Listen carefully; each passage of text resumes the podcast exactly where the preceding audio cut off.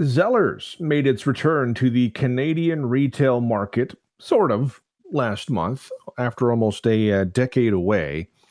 Now, we talked about this on the show uh, uh basically as a throwaway when it happened a couple of weeks ago. The uh, Hudson's Bay brought it back as a pop up store inside a Bay store in Burlington.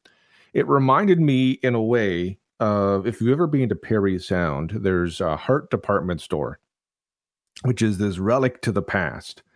And uh, Zellers is in our not so distant past. But could it make a comeback. Zeller's return as a pop up had some people reminiscing about the past and wondering if it could make a comeback. So let's talk about that. Bruce Winder is an independent retail analyst, also the author of Retail Before, During, and After COVID 19. Also, used to work at the head office for Zellers. Uh, he joins us now. Uh, appreciate the time today. Hey, thanks for having me on. I appreciate it. Did you uh, get any flashbacks when you saw the uh, Zellers pop up store?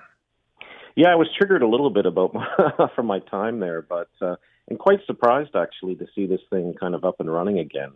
And definitely, to your point, Devon, it's caused a lot of sort of uh, discussion, at least, and maybe a little, you know, triggered a lot of nostalgia for a lot of Canadians. Definitely. Yeah, it's interesting, you know, how time passes and we view pretty much everything in a little bit differently. But if we could go back, you know, a couple years, what ultimately led to Zeller's demise?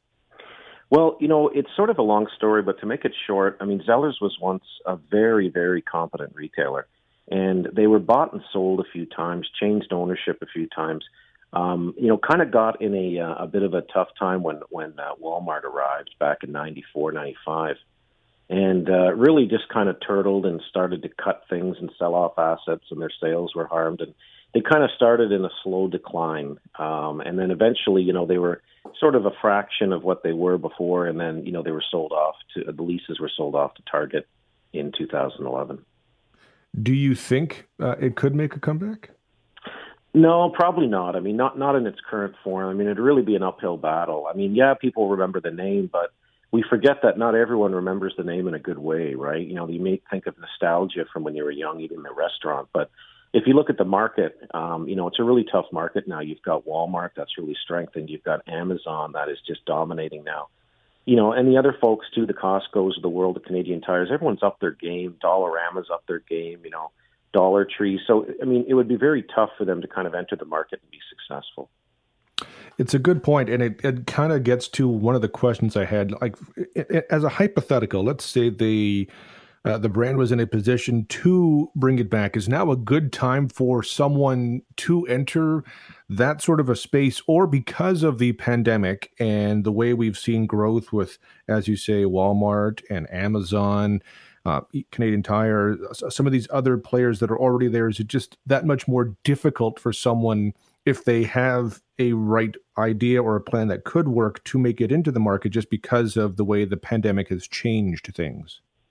It has because I mean the pandemic is uh, is more about uh, you know the answer is probably yes and no in, in a weird way. Um, if you want to do things traditionally by yourself, it's never been harder because there's so many sort of barriers to entry. There's so many really strong brick and mortar retailers out there. But there is, it's never been a better time if you have an idea sort of as an entrepreneur to try to get uh, things going with people like, you know, Shopify can help you, the website, Amazon you can join Amazon's marketplace and sell your products. So it's never been an easier time to be an entrepreneur, but it's never been a tougher time to try to make it big. Could something like Zellers return online only and just launch in a completely different way?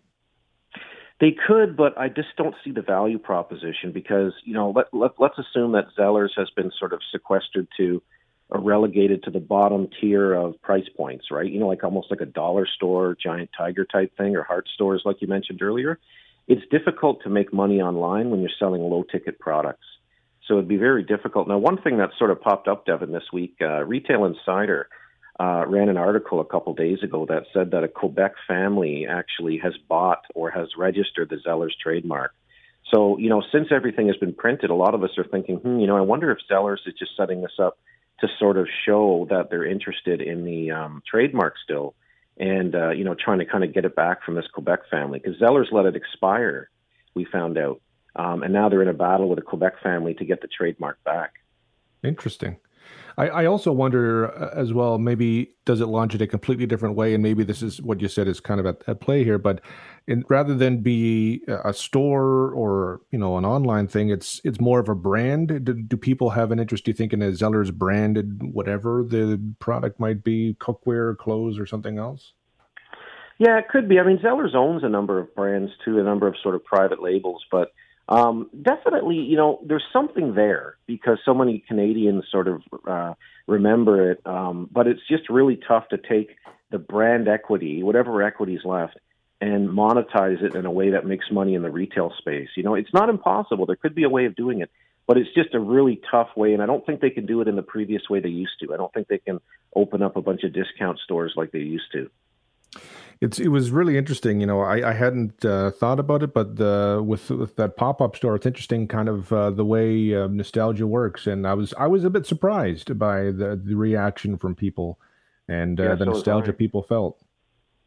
Yeah, I was too. I thought you know people would be more down on the brand, but actually there was a lot of people who sort of thought it was kind of you know kind of walk down memory lane, and they almost missed the brand. You know, they kind of missed it. Where have you been? And so there's something there, but it's just it's it's just how can they monetize it? You know, whether it's a, a dollar store or you know a pop up dollar store or a seasonal store or something, some kind of website. But you know, it's uh, it's for the Bay, I guess, and the and the Quebec uh, owner of the trademark to sort of duke it out and see who end up ends up with the brand and if you know what they want to do with it. Indeed, uh, Bruce. As always, I appreciate the time. Thank you very much. Yeah, thanks a lot. Take care. That's uh, Bruce Winder, independent retail analyst and author of Retail Before, During, and After COVID 19.